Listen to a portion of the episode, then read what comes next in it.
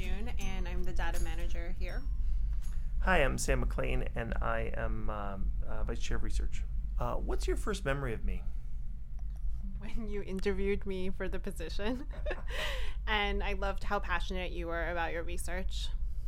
My first memory of June was being, uh, well, I'll say that. Um, so June, um, I liked June a great deal from as soon as I was talking to her in the interview, and she did giggle, and uh, others said that the, uh, sh- but I knew that in that um, she was just. It seemed like she was perhaps just uh, slightly nervous, but I just thought she was a gem. I just thought she was a gem, and I and I. Um, contacted this pulmonary doctor that she worked with in New York, and um, I got a, I, I left him a message. I called him and left him a message on his phone, and um, he called me back around 8:30 at night, which I was impressed with that he did that the first day because he really wanted to speak for June and was making an extra effort.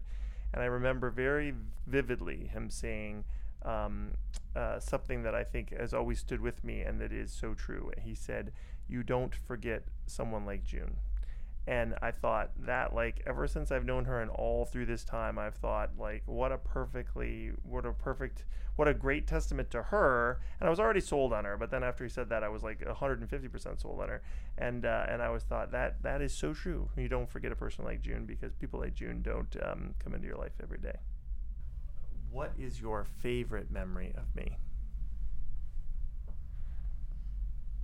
Um, I think it would be most recently when my uncle had a stroke and you were very caring and um, you sent a bajillion text messages and emails making sure that I was okay and my family was okay. And that was, I think that's a lot more than any boss would do. And it just, yeah, it's more like a mentor and a friend. So it was very touching and I was very grateful.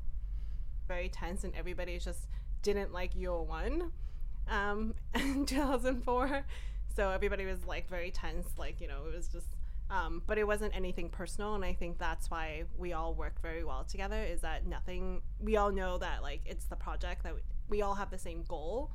So yeah like maybe we're going to be like not the nicest person at that day um, but that is nothing personal. It's just like we need to get the work done so we're gonna be like here are two words here you know instead of being like hi how are you? You're the best. Thank you so much. All those like pleasantries um, but I think that's what makes us great too is that we know that our foundation is solid and we don't need to constantly have that, um, especially when we're in a like a huge crunch. yeah. What really most miss the most about June's presence here? so many things. Just June, uh, really will miss June just herself. I mean, the quality of her work is outstanding, and I will miss the quality of her work. But much more than that, I will just miss June. So, um, the uh, yeah. So, but you know, she's promised me she's going to stay in touch for at least a week, and uh, so I've got that to look forward to. She said she texted hers before she completely falls off the. Her quote was, "Before I fall off the radar forever, I will text you twice." So I've got that. I got those texts to look forward to. I think his jokes and it's it's definitely uh, my first time working with a boss so close to me, like literally a wall away. I thought you were gonna say someone squirting the little air Oh, thing that's over true. the wall at you. he also, yeah. throwing things. Occasionally, I throw things over the There's just so many things I'll miss.